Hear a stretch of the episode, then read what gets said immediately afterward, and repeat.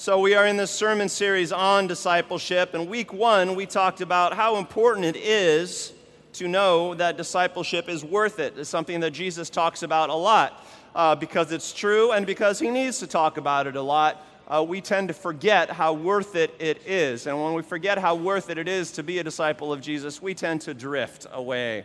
We tend to feel futile. Uh, discipleship is effortful growth. Discipleship requires that we grow constantly, and it requires that we make an effort constantly.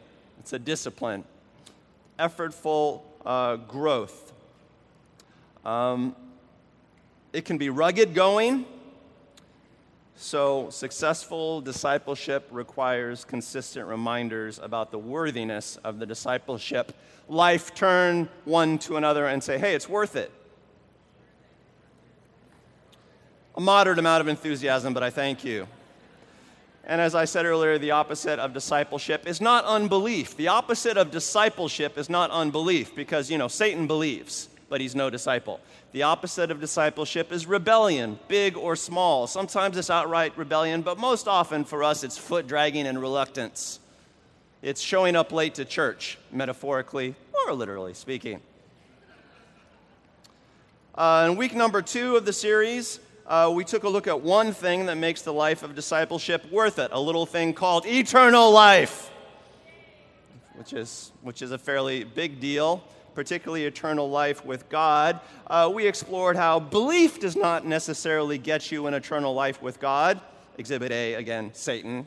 He, he believes in Jesus. He knows more about Jesus probably uh, than we do. Uh, but there is a pit of destruction prepared for him. Uh, discipleship is really uh, what makes us trustworthy, which is what gets us eternal life with God. You can't really imagine a greater reward than that. And so we have to think often, often about eternity. Maybe daily about eternal life. If you can anchor your mind there, if it is in your thoughts constantly, then that really helps you walk the rugged life of discipleship. And today, uh, our question is what kind of earthly life do you want? What do you want life on earth to be like? We know we want life in the next life to be with God. We know that. Uh, we want it to be glorious and purposeful uh, with Him whatever He has in store, uh, we're up for. But what do you want your earthly life to be like? Um, and the answer, uh, depending on you, might well be you want a life of discipleship. But again, this is something that you need to think about often. What makes discipleship worth it today? Uh, question number two Is your life abundant? What's your answer to that question? What's your response to that question? If I were to walk up to you, look you in the eyes with my disturbing glare, and say, Is your life abundant? What would you say? Yes. How many would say, Not so much? Come on. Yeah. Sometimes it, it feels a, a little uh, less than uh, abundant. What do I mean by abundant anyway? Uh, do you have the sort of life that, flee, that seems overflowing with stuff that is good? Clearly good. Now, a lot of us might feel that we have a life overflowing with stuff. That might be neutral, uh, cakey swap, or, you know, we might feel that our life is overflowing with stuff that is hard or maybe even bad but I think abundant life, Jesus uses the term, right? We're going to get to that. Means a life overflowing with stuff that is clearly good. How many of you feel like your life is overflowing with stuff that is clearly good? Might have some bad in it, your life, but it should be crowded with good things as well. Do you feel that? Uh, Jesus says that that's the life of discipleship. Uh, I assume that your life has some hardship in it. And if it does not have any hardship in it, I hate you.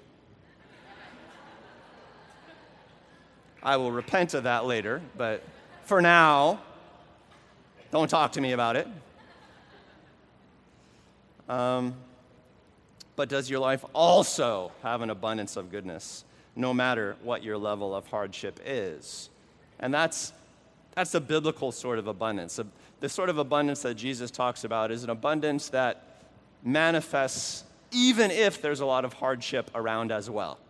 It's a mysterious sort of abundance, rooted spiritually. Or I might ask the question another way consider this Does your life feel full and healthy? Does your life feel full and healthy? Um, the, uh, the ancient Jews, uh, the Old Testament in Jesus' day, had a great word for that. Maybe you've heard it shalom. The peace, the presence, the richness of God. It's like, uh, it's, it's sort of like the Hebrew form of aloha. You know, it just, it just means more than you can actually define.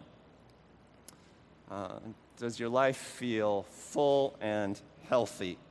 Uh, because Jesus says that we can expect a life of discipleship to feel full and healthy, uh, at least if we perceive clearly. And that might well make a life of discipleship worth it. Again, we're taking a look in the first several weeks of this sermon series on what makes discipleship worth it. Uh, I want to read John 10, uh, like 1 through 18 or so just for kicks, somebody handed me a King James Bible. I'm going to read it in the King James today because I'm that holy. Uh, but it will be up on the big board in the NIV uh, for those of us who are not fluent in uh, King James ease. Verily, verily, I say unto you. See, now this makes the King James worth it. Verily, verily. I think that's a word we should bring back. Verily. Verily, verily, I say unto you, he that entereth not by the door into the sheepfold, but climbeth up some other way, the same is a thief and a robber. Whoever does not enter by the gate into the sheep pen is a thief and a robber. But he that enters in by the door is the shepherd of the sheep. Uh, to him the porter openeth, the gatekeeper opens, and the sheep hear his voice. And he calleth his own sheep by name, and he leadeth them out. And when he putteth forth his own sheep, he goeth before them, and the sheep follow him, for they know his voice. The sheep know the voice of the shepherd.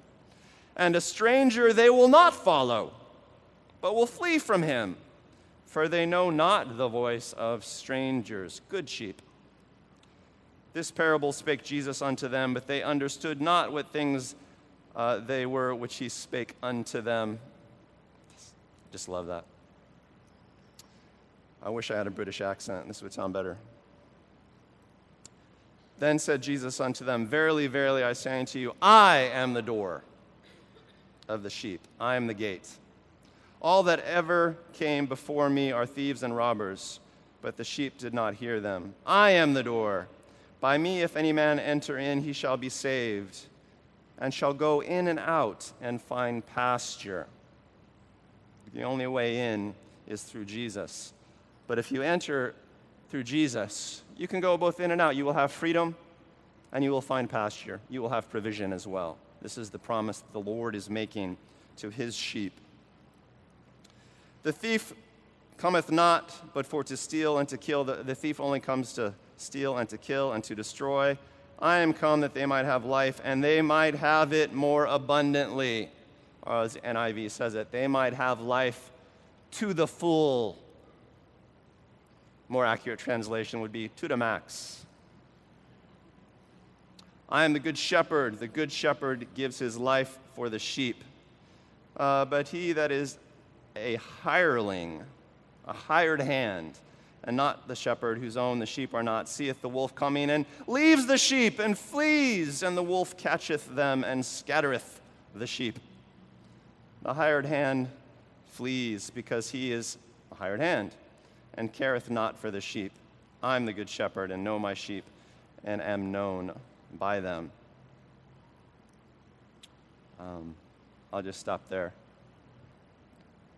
So, in describing his mission on earth, Jesus says, uh, I have come so that you may have life and that you may have it to the full, or as the King James says, you might have it abundantly. Um, which is a, uh, a two part sentence, right? I have come so that you may have life. That kind of that kind of feels like he's talking about eternal life there, that you might have life perpetually. You know, I've come so that you may have eternal life, but that you might have life to the full. to the max. You might have it abundantly. What does that mean? Well, if you're going to have life to the full, that means even now it should be as much as possible, right? Uh, so that at least uh, refers to earthly life. We should be having a full life, an abundant life, even while on earth. That's definitely something that would make discipleship worth it. Um, and he describes uh, a few times in this passage how, uh, in what ways it would be worth it, although he's speaking very, very metaphorically, as Jesus often does. He says uh, that if you, if you enter by me, if I am the gate of your life, uh, then you will be able to come in and out and you will find pasture. You will have freedom, right? You won't be penned in as if in jail. That's not what this sheepfold is about. No, you will come in and out. You will have freedom. You will neither be kept out nor will you be forced in. You know, you won't be kept from good pasture when you see it. You can take it. You will have freedom and you will have pasture. You will have provision. That's what it means uh, to uh, have Jesus as the door of your life. You following me so far?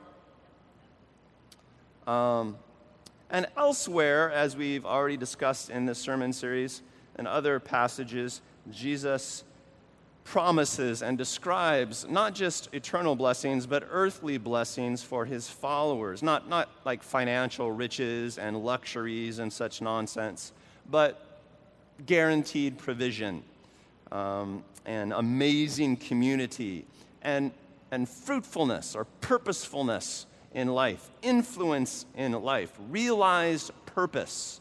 These are the sorts of things that Jesus promises we will have on earth if we are his followers. We will have lasting impact if we are his disciples. Uh, reading from Mark 10, 18 through 31, which is a, a passage that we read a few times. Uh, the disciples, having heard Jesus say some somber things, uh, become worried about their status, their rewards in the kingdom of heaven. And Peter speaks up and says to Jesus, We have left everything to follow you. Truly, I tell you, Jesus replied, no one who has left home or brothers or sisters or mother or father or children or fields or jobs, in other words, or provisions, for me in the gospel will fail to receive a hundred times as much in this present age. You know, if, if you have to walk away from friends, even if you have to uh, separate from your family, even if you have to give up lucrative jobs or careers or holdings, Jesus says, oh, you'll get a hundred times as much even in this life. Even in this life. And in the age to come, eternal life, which is a capper. He adds, along with persecutions. So, uh, this life will be hard as well, but we know that, don't we? There will be hardships, but a hundredfold rewards. But many who are first will be last, and last first. In, otherwise, in other words, it might not always look terribly abundant, but if you think about it, it will be terribly abundant. In other passages uh, that many of you probably know, Jesus uh, promises that his disciples will have a harvest, that, that their life will produce a crop that is 30 or 60 or 100 fold what was sown. Imagine sowing a plot of land that was one acre by one acre and it becomes 100 acres by 100 acres of harvest out of nowhere. That's what, that's what Jesus promises his disciples, which sounds, well, it sounds abundant, doesn't it? It sounds very full. Now, how many of you feel like you have a life like that? Oh, we are winnowing down a little bit, aren't we? How many of you feel like you have a life that's in that direction somewhere? Okay. Yeah, we're on, we're on the right track. Yeah, even if it does feel like we're running in circles sometimes. Uh, we are finishing something. One of my uh, favorite little pithy statements from the Bible on this uh, comes from Paul's letter to Timothy, his second letter the second chapter, where Paul just reminds Timothy the hardworking farmer should be the first to receive the share of the crops. It's like, you know, following Jesus does not starve you out. Uh, following Jesus means that you always get your provision, even if most of your effort is for feeding others. the hardworking farmer always gets his or her provision uh, along the way. So, a life of discipleship is, is full, according to Christ. It's full of what, though? It's full of, well, it's full of purpose. It's full of influence, harvest, crop, fruitfulness. You get to influence uh, people around you. Uh, it's full with community, right? You could leave your father, mother, brothers, sisters, coworkers, and receive a hundred times as many relationships if you are a disciple of Jesus. And it, it, it's, it's filled with virtue, I think. You know what I mean by virtue? Usually we use that word, uh, literally means something like, like, like power, but internal power. The stuff that flows out of you will be good, will be abundant, clearly good, if you are a, a follower of Jesus. He describes it uh, in one famous passage as streams of living water. Right? If you are a, a good disciple of Jesus, stuff will flow out of you that somehow nourishes anyone who comes to you. You'll have that otherworldly ability. Oh, that sounds pretty good. This is what Jesus promises up, us. And personally, I would be happy to trade, let's call it a normal worldly life, for that stuff. Be more than happy to make that trade. I would trade money for purpose any day of the week. Money doesn't really hold my attention very much, but purpose, a meaningful life. I'm riveted by that idea. I would happily, happily trade comfort for community. I really value community. I really value family where I find it, and whatever I have to do to get a hundredfold family, I will happily do it. No problem. Um, I would happily uh, trade um, fame for actual love, for peace, uh, for goodness. No problem. I'd make that trade any day uh, of the week. I mentioned that I'm just sort of riveted by the idea of purpose. I am a meaning junkie.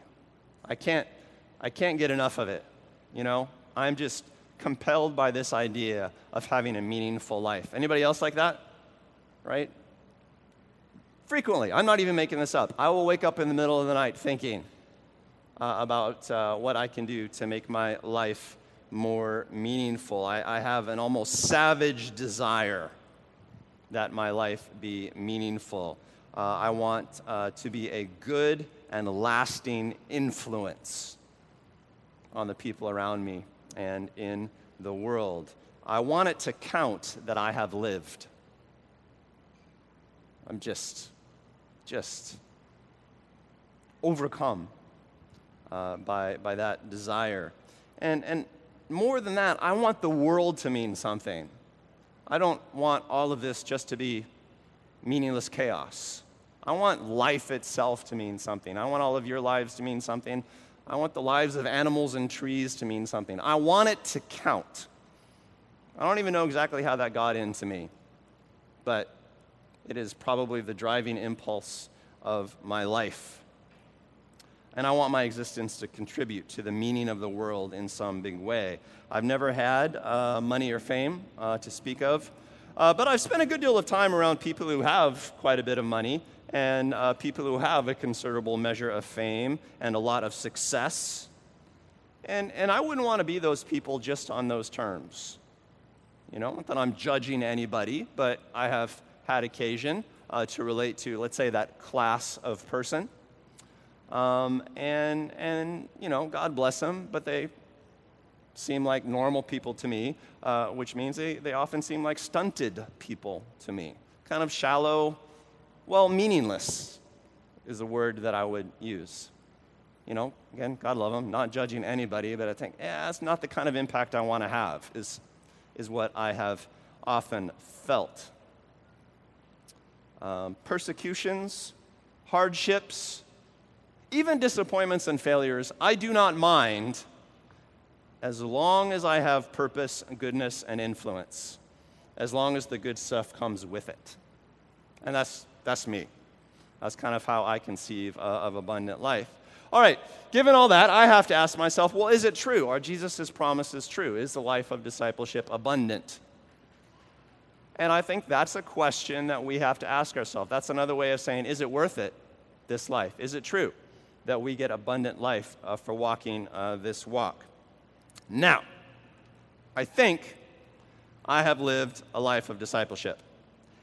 I might not be the best disciple in the whole world, but I've given it a good, honest effort for a lot of years. More years than most of you have been alive, I can say, because we are a pretty young church.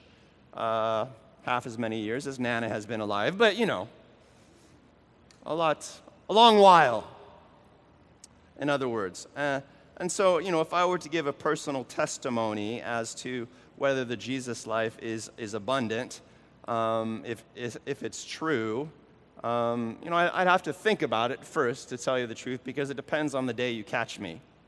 If I'm having a grumpy day, I occasionally have a grumpy day, honey. Amen.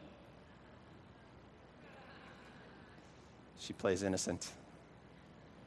Uh, but occasionally I have clear days, clear headed days. Uh, these are some of the things that I would say about my life um, with honesty and conviction. I have never lacked food, shelter, or clothing. Um, which might not sound like much to you because you're Americans, most of you, um, but that's something. And if you know how I have lived my life, that statement would be more impressive to you uh, because I have often been without practical support in the normal ways. I have often lived in, a, in an extreme fashion uh, for Jesus, sort of being super generous or risky uh, with my financial or material life. And, you know, I've never lacked food or shelter or clothing. My, my childhood was a little interesting. We were running around a little bit. We had some crazy times. We never lacked food, shelter, or clothing, did we? It, sometimes it came to us in very creative ways. Um, but there's something. I, I would go further than that and said, I have never lacked enough money. You know, maybe the operative word there is enough, but I feel like I've never lacked enough money, which is, which is considerable, again, given the way that I have lived. I have never lacked purpose, which means in my life of following Jesus, even beginning when I was a, a, a young fellow, I never woke up in the morning and wondered how I might make an impact. I always knew. I always knew how to do it. Now, sometimes perhaps I failed to follow through and you know achieve the purpose that I was shooting for, but I never once lacked clarity of direction. Never once. You know, sometimes we beat ourselves up with that question well, what exactly does God want me to do with my life? Well, sure, you could talk about that. But I never was short on ideas, and I was never short on opportunities. Um, I have probably the majority of my adult life, I have had weird jobs. Like uh, right now, I make my living as a leader of a church. That's weird. Uh, normal people don't do that. Uh, I was an academic for a while, you know, sort of worked at universities, and that's a, that's a weird life. Academia is a strange dynamic. But occasionally I would have normal jobs. I worked in a television newsroom for a while. I've worked in, in restaurants and gas stations, and, and oh, I've done all sorts of different things. I have, to tell you the truth, always found it ridiculously easy to be a godly impact in any workplace I've ever been in. Because I get to spend eight hours a day with people and never lacked purpose and influence. My testimony as a disciple uh, of Jesus. I have never lacked family or friends. And I can't go into it now, but again, if you knew me personally and what my life has been like, that would be an impressive statement to you. Laugh at me. Not because I'm not attractive as a friend, Asia. Uh, because, you know, I moved around a lot and, and my family was, was uh, fractured in different ways. But, you know, I feel like I've been hanai'd, if you know the Hawaiian word, uh, plenty of times. And, and even in places where you would think, oh, that guy will be lonely, because of discipleship, I have generated community. My testimony as a disciple. As a result, I've never lacked love. I have never, ever lacked people who love me. Sometimes I've been in dire circumstances of great threat, but always felt love uh, in that place. I have never lacked clarity. I have never once questioned what my life was about. I have often questioned how in the world this situation might work out. But I have never questioned what my life is about, not once in my entire history of walking with Jesus. Uh, I have experienced, I would say honestly, some fruitfulness. I don't feel like I have that hundredfold fruitfulness or 60 fold fruitfulness. Uh, but I can look back at the trail of my discipleship and see fruitfulness. I might not get, you know, like 100 square acres of, of, of harvest, but I see some fairly good garden plots. Um, you know, some churches that have been planted uh, because I chose to walk as a disciple, including one called Blue Water Mission. Don't judge me on this church, okay? But there is some fruitfulness here. Some people coming to the Lord, some people deepening in, in their discipleship. You know, I, I, I'm frustrated that I don't have more fruitfulness in life, but if I were to be honest with you, I, I have always had influence on people in a good way. I went back to my uh, 30th high school reunion recently. Everybody gasped. No, you can't possibly be that old. Go ahead. Thank you. Um, but you know, it's kind of it's, it's kind of fun, and uh, I had never been to a high school reunion uh, before, but it was cool to have people walk up to me who I kind of marginally remembered, and saying, "I just want you to know I'm following the Lord now, and uh, you know, truth is, you were a big factor in that. You know, this is what you did for me in high school." I was like, "I did." um, streams of living water. It just sort of flows out of you. I'm not particularly good at, uh, you know, evangelism or one on one relationships of any sort. Let's just be frank. Um, but I think because I followed Jesus, I've managed to have some influence on people, even influence that surprises me. I have often lacked joy. Uh, I think that's comment on me because uh, I have uh, a great history of, of, of depression.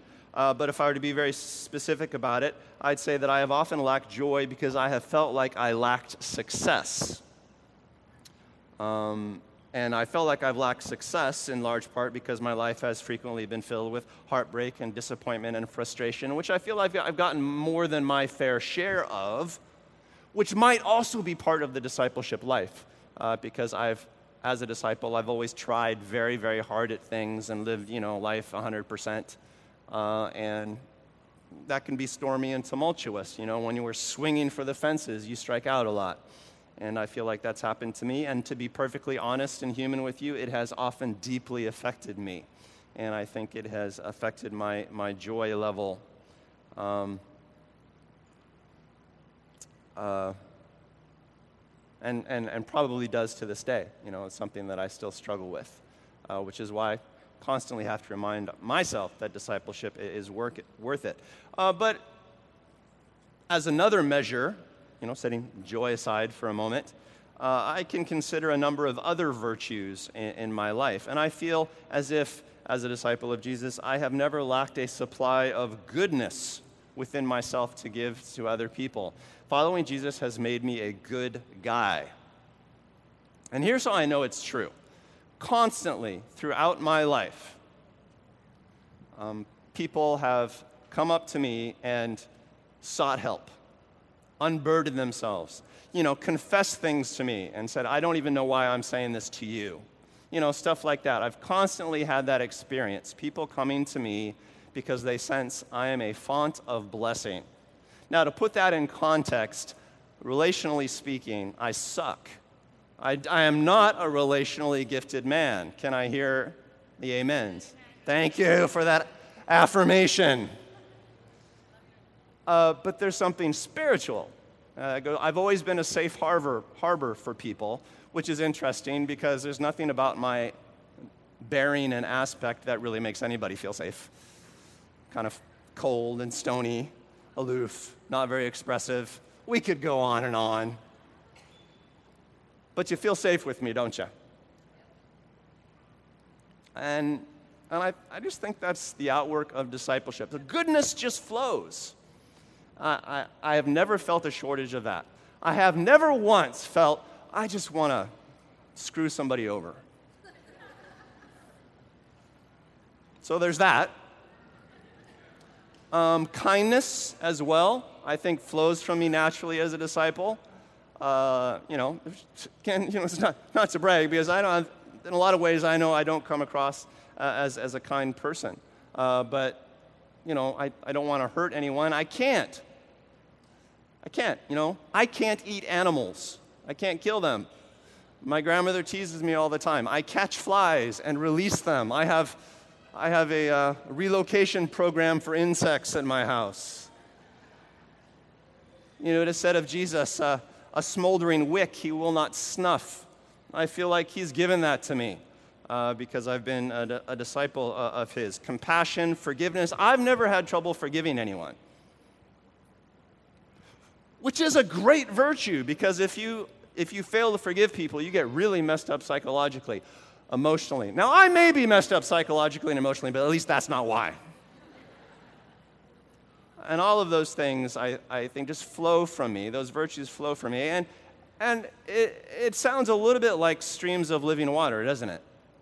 You know, my personal struggle may be with joy, but love and goodness and kindness and compassion and forgiveness, I have an unnatural, uncanny ability to flow in those things. Discipleship, I think.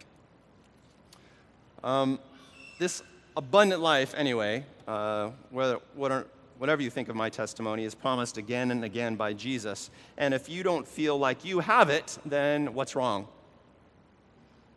Here are some possibilities. Uh, number one, your perception is off. You do have it, but you don't realize it. And I actually think this is a huge problem because we get, uh, you know, fathers and mothers and brothers and sisters and hundredfold returns on our harvests, along with persecutions, along with hardships. And a lot of times, uh, the condition of our life is so mixed, we get the good with the bad. It's tempting to focus on the bad and we miss the good. We feel like we are not rich because we are so troubled. But again, the spiritual abundance is we are rich in the midst of troubles. And that's a certain sort of perspective. You have to get used to it. You have to pursue that sort of perspective as a discipline, right? Uh, because we tend to accentuate the negative in life rather than accentuating the positive. That's me. Um, so your perception may be off. Take a moment, as I just did, you know, and go through your life. Oh, well, you know, I'm frustrated. I'm off, I often lack joy, but let's think about this. Let's think about this. What do I have as a result? And that catalog can often be interesting. Uh, I did the exercise, um, and it was interesting to me. Uh, number two might be an issue of timing. Uh, and I just think this is a reality uh, of life. You might have a lot of blessing coming to you, but you have not seen it yet. Jesus on the cross did not look terribly blessed. Three days later, coming out of the grave, awesomely blessed. There are seasons to life. Job, was he blessed? Well, it depends when you dropped in on the story. Uh, the fact is, he was a blessed man, a well favored man, a man thought highly of by God the whole time. But man, he had a long season there that looked pretty depressing. Seasons are like that, and sometimes they last years at a time, in which case you have to take courage from the testimonies of others, from the promises of, of scriptures. You should at least see signs and deposits around you. Um, people often discount the signs and deposits of God, God's goodness because they're waiting for the big payoffs and they don't see the stipends Does that analogy make sense to you? Yeah. Sometimes you have to wait on God. Waiting on God never means standing still. You know that, right? Yeah. Waiting means hoping and believing and serving and working. Those that wait upon the Lord shall renew their strength. You always have to be exercising your strength. But if you're waiting on God, rather than, rather than sitting back with your arms folded, wondering where the blank God is, if you're waiting on the sure promises of God, you'll be fine. Uh, potential number three uh, why your life does not seem particularly abundant um, your discipleship might be lame. And when I say your discipleship might be lame, you know, I, I use that word uh, specifically. Your discipleship might be limping along, in, in other words. Um, the situation might be that the Lord has offered you gateways, Jesus gateways, to purpose, influence, meaning, family, but you've dragged your feet.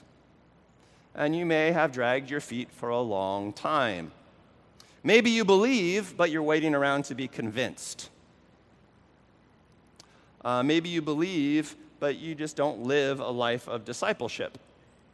You're, you live a life of, of cruising, of, you know, treading water. Um, I want to reiterate that Jesus encountered that problem, a little problem of foot dragging, of many rebellions in people. He encountered that problem a lot in Scripture, and he did not correct the problem by shaming people or forcibly disciplining them. He corrected the problem by inspiring people, by preaching to them that discipleship, though effortful, is worth it. And so, if your discipleship is lame, the solution is for you to realize how worth it discipleship is. You have to want that abundant life. You have to realize that it's worth it. You have to want eternity. You have to realize that it's worth That's the key. It's not making yourself less lame. It's realizing there are a lot of good reasons to get up and run after it. That usually does the trick. Um, one danger is that we believe but don't live like disciples and consequently don't see abundance in our lives and then somehow convince ourselves that discipleship isn't abundant. Well, you only know if discipleship isn't abundant if you try it really hard. you have to follow through on it, you have to live the life in order to judge the, the results. Um, and funny thing about the life of discipleship, I'll just say this parenthetically, that if you throw yourself into it, you become so eternally minded that the present results mean less and less. Your perspective gets longer and longer. The more s- serious you are about your discipleship, the more stamina you get, in other words. But that's just a comment for the long term disciples, the experienced ones in the crowd. I think you'll probably know what I'm talking about but it's the halfway point that sucks, right? As Jesus said, the half built tower. When you kind of start into discipleship, but don't get serious about it, and then decide that discipleship sucks because you're never investing enough in it to make it count for abundance. You know what I mean? Maybe you're stuck halfway, is what I'm saying. And if you're stuck halfway, just realize that you're stuck halfway and that there's more abundance for you. Tips celebrate fullness where you find it. That would be advice number one. Uh, you know, don't chase money if he's instead promised provision. Celebrate provision, not a huge 401k. Celebrate that God provided transportation for you this week, not that he gave you a new Lamborghini. Although, if he gives you a new Lamborghini, you are my transportation for this week. Um, I had a friend who uh, came to me a good disciple who said, I'm failing in my career. His career was falling apart. I'm failing in my career. Why would God let that happen? Why would God let that happen? I quit discipleship. And of course, the obvious response was, well, maybe God's not into your career. Uh, but that, that's a hard conversation to have. Jesus said, Worry about nothing. Consider the sparrows, they neither sow nor reap. You know, the birds of the air don't sow nor reap the sparrows, you buy two for a penny, but you're worth more to God than them. You know, your Heavenly Father knows what you need. That's how that passage in the Sermon on the Mount goes. He will provide you your daily bread. Maybe not that CEO position, but He will always give you enough. Celebrate that. Uh, don't chase security when He's promised community. They are very different things. I see this come up. People's discipleship often crashes on the reef when they don't get the spouse that they want. And when they don't get the spouse that they want, or the romance that they want, even, uh, then they leave their whole community because clearly God is not providing relationally for them. Oh, come on. If you, if you have some romantic disappointment, that's when you need your community. A lot of you are looking at me funny, but romance, in my experience as a shepherd, has been the number one killer of discipleship. Because people just can't get over the offense of disappointment where romance or marriage is concerned. Um, Jesus promises us a hundred fathers, a hundred mothers, brothers and sisters. Celebrate that. It's worth celebrating. Don't chase success when you're promised fruitfulness instead. Would you rather be influential or would you rather be successful? I'm playing with words here, but maybe you know what I mean. Your job is to influence people and to celebrate the transformation that you empower in their lives through Jesus. Uh, your job is not to achieve some sort of status or recognized expertise or fame or something like that. Jesus says, I will make you fishers of men. He has a plan for you, He has a job for you. Even if you don't get the job that you want, Jesus has a job for you, and it's filled with fruitfulness. And if you're experiencing any fruitfulness, celebrate that. Don't misapply the abundance principle. Um, there are some Christians who, when they get to a point in life, they feel like, well, this isn't fun anymore. This isn't joyful. This doesn't feel abundant. Therefore, it's not God's will for me. Oh, that's stupid. Uh, this life of discipleship is, is often rugged. Um, don't misapply the idea of abundance. You know, don't fall into prosperity gospel thinking. You know, God loves me, therefore he will make me rich. God loves me, he will make me famous.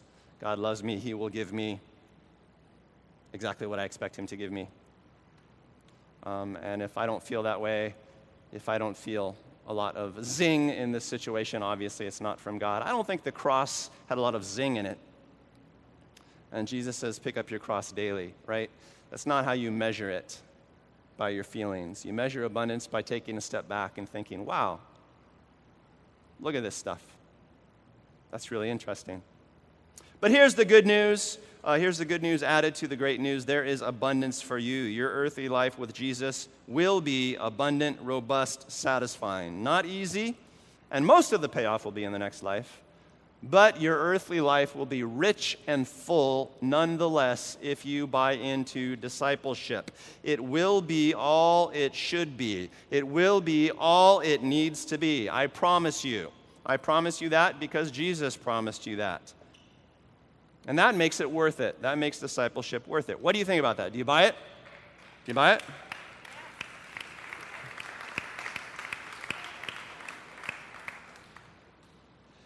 So, what do you need today? Uh, is my question. Do you need to get serious? Need to kind of suck it up, bear down, and be a disciple? Not a disbeliever? A little repentance in order for you? Do you need inspiration? I did my best to inspire you with my personal testimony. How'd I do? At least you know I'm being very real about it, right? Maybe you need encouragement. I love these passages from, from the letters of Paul. We have so many letters from him. The one at the end of his life, he's writing his protege, Timothy. And uh, it's, it's, it's, arguably uh, the last bit of the last letter that we have uh, from him, although arguments about exactly when he wrote it. Uh, but he's in prison. And, uh, and he may well die there. So he writes in chapter 4 of 2 Timothy Timothy, do your best to come to me quickly uh, for Demas, because he loved the world, deserted me. Uh, Crescens has gone to Galatia and Titus to Dalmatia. The other, my other co-workers are gone. Only Luke is left with me. Evidently, Luke wasn't great company. I don't know.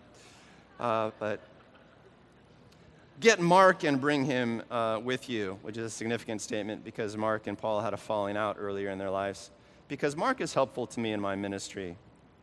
Uh, when you come, Bring the cloak that I left with Carpus at Troas, and my scrolls, especially the parchments. I love these little personal statements because here's Paul in prison without so much as a coat.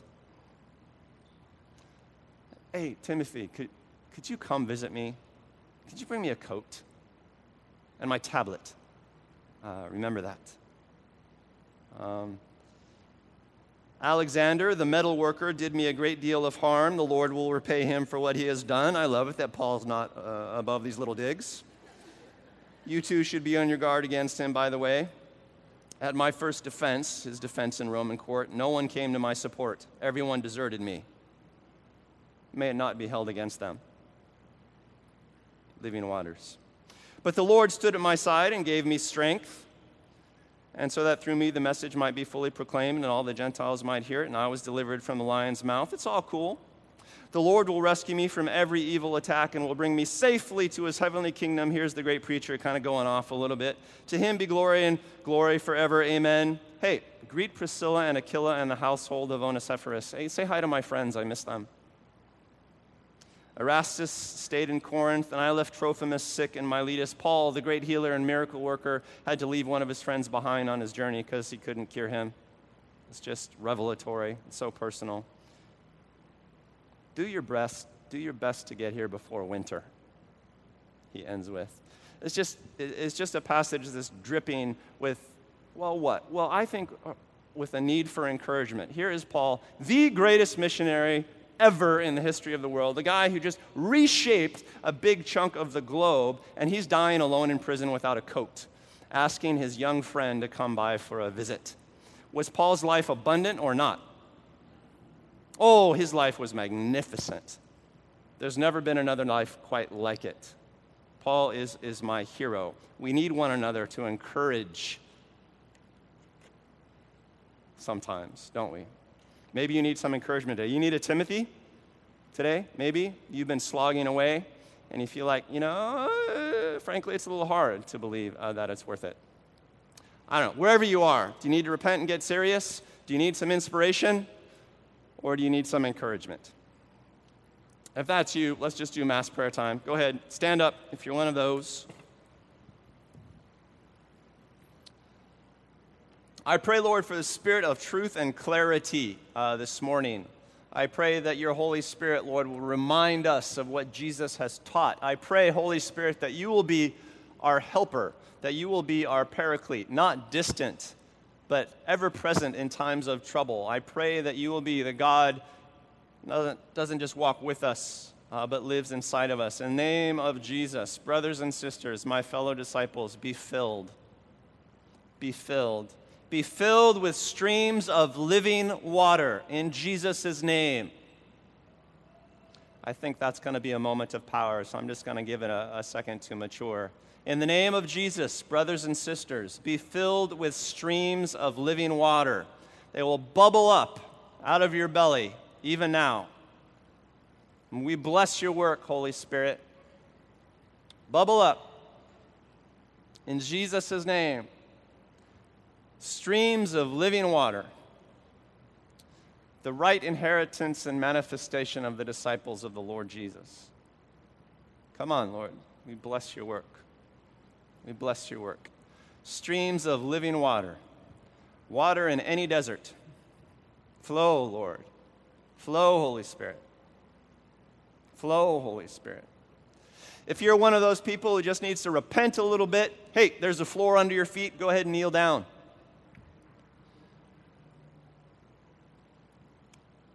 Got to repent for mini rebellions or foot dragging. If you need some inspiration, hey, open up your hands. Let the Lord reveal something to you. You need a, a revelation of clarity. How is this worth it again? Let the Lord speak and show.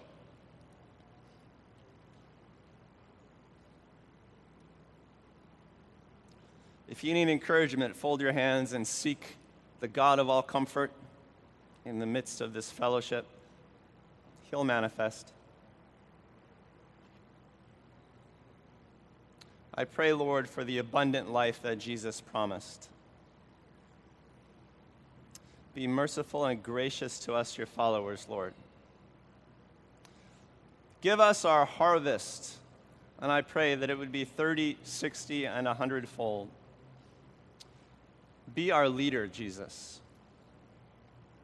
We have entered by you, and we will follow you out and in and back again. Be our leader. Be close. Only give us our harvest, Lord. We pray humbly.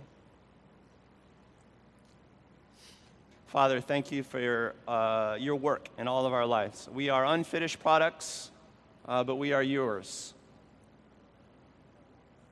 Make us fishers of people. Make us sheep that know your voice. In Christ's name, everybody says, Amen.